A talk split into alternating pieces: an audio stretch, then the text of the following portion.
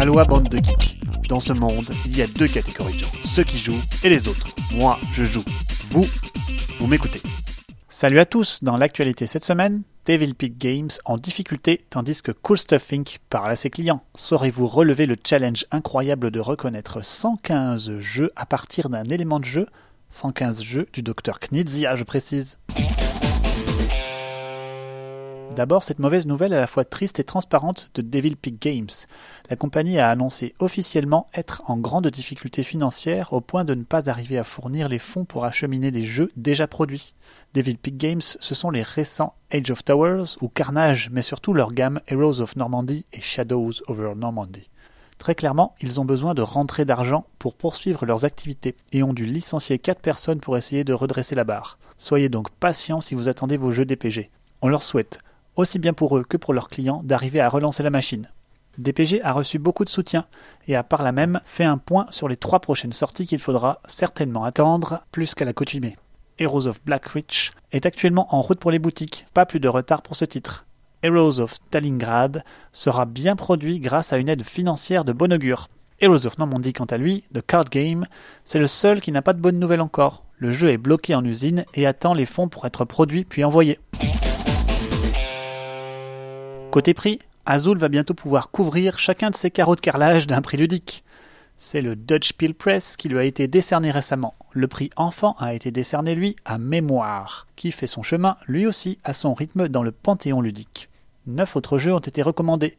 Et si le D S P a pour habitude de récompenser un jeu plus costaud, cette année, Azul a transgressé la règle, mais les jeux tout proches sont vraiment costauds avec Gaia Project, la suite de Terra Mystica, Rajas from the Ganges, le jeu de pose de tuiles et de placement de dés Clans of Caledonia, le jeu d'élevage exotique, Heaven and Hail, le jeu de bière subtil, ou Pandemic Legacy saison deux.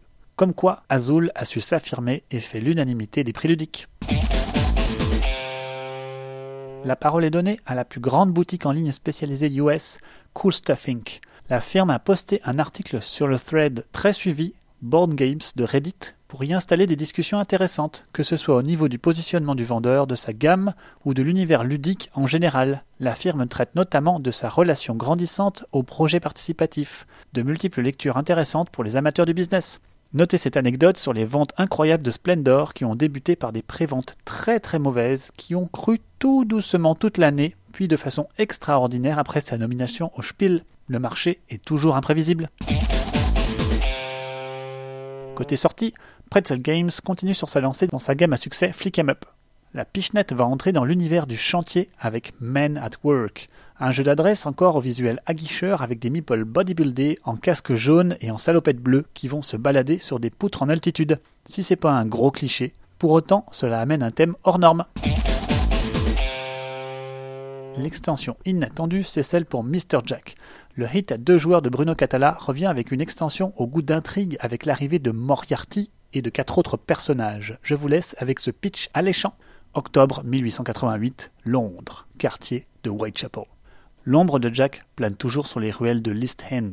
Scotland Yard charge l'inspecteur Iberline de reprendre l'enquête accompagné de cinq nouveaux enquêteurs au pouvoir extraordinaire. Parmi eux, le redoutable professeur Moriarty dont l'intelligence et le machiavélisme le conduisent à imiter d'autres enquêteurs. Cherche-t-il à déstabiliser Jack ou son rival Sherlock Holmes, à moins que Jack lui-même ne se cache sous les traits de Moriarty? Qui est donc Jack? La traque se poursuit.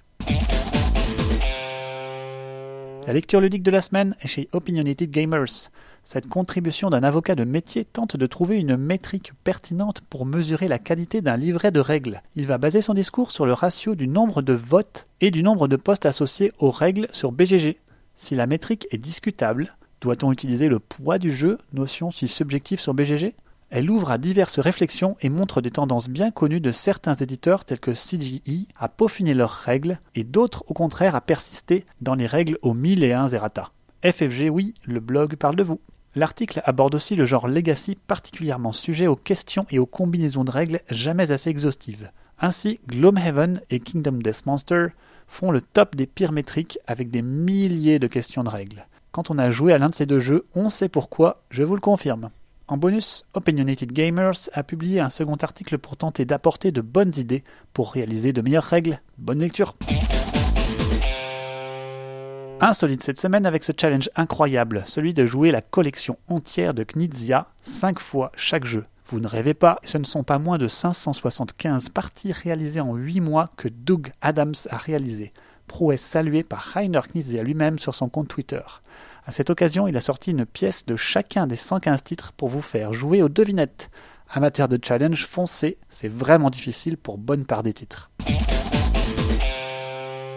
Enfin, vous reprendrez bien quelques images de jeux contrefaits. La contrefaçon est partout maintenant et certains joueurs se fichent éperdument de la boîte tant qu'ils achètent le contenu à un prix imbattable, dans une boîte cartonnée ouvertement copiée.